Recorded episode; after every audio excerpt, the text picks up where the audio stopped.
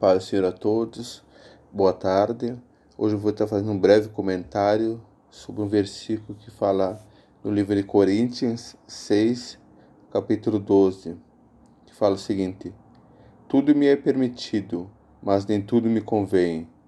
Tudo me é permitido, mas não deixarei que nada me domine. Esse versículo fala que nós somos livres para fazer todas as coisas, mas na maioria das vezes os cristãos são conhecidos, os cristãos ou os evangélicos são conhecidos como as pessoas que tudo não pode, não pode isso, não pode aquilo, ou é, achamos que que ser cristão e evangélico achamos que evangelho é isso, que não pode isso, não pode aquilo. Mas a palavra de Deus fala que tudo nos é permitido, mas nem tudo nos convém. O que quer dizer isso? Que nós somos livres, livres para fazer todas as coisas, livres do, do pecado. Nós somos livres, só porque o que está falando por trás desse versículo? Que é a nossa motivação. Nem tudo nos convém. Por que, que não, não nos convém? Porque vai desagradar a Deus então, nós somos livres para fazer todas as coisas, mas quando nós temos o desejo de não fazer a coisa errada, para não desagradar a Deus, estão fazendo a coisa certa com a maneira, com a intenção correta. Porque não nada adianta fazer a coisa certa com a motivação errada. Muitas vezes a gente faz a coisa certa, mas a motivação é agradar as pessoas, ou ser visto pelos outros, ou ser reconhecido, isso aí tudo é, é fazer a coisa certa com motivação errada, não tem valor para Deus. Então, nós temos que fazer a coisa certa com a motivação correta. E mais interessante que na sequência fala o porquê também que não devemos é, fazer todas as coisas que, ao nosso ver, são erradas.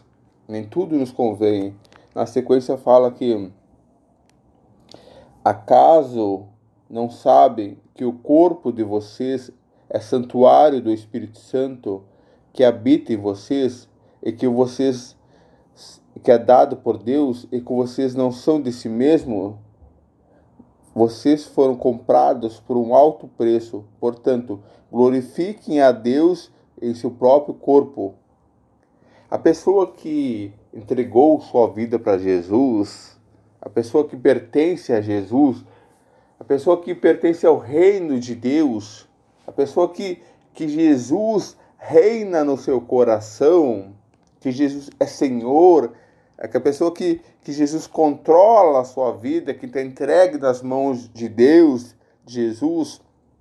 A palavra de Deus fala que quando nós cremos em Jesus, entregamos nossa vida para Ele, o Espírito de Deus começa a habitar em nós.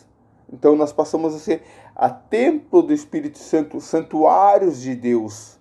Então, o Deus vivo, a palavra de Deus fala que o Pai está no céu, o Filho Jesus está à sua direita, o Espírito Santo é Deus que está na terra.